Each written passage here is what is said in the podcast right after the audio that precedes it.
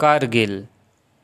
हालात कितने ही मुश्किल क्यों ना हो, दुश्मन कितना भी मज़बूत क्यों ना हो, आज जब मादरे वतन की इज़्ज़त पर आती हैं तो हमारी सिराओं में बहते हुए लहू का वेग ज्वालामुखी से भी प्रचंड होता है। हालात दो जग से भी दुश्वार थे ज़मीन के फिरदौस में, तब हिंद की सेना ने युद्धों के इतिहास में कारगिल का नाम अपने अदम्य साहस, शौर्य और पराक्रम से लिखा था।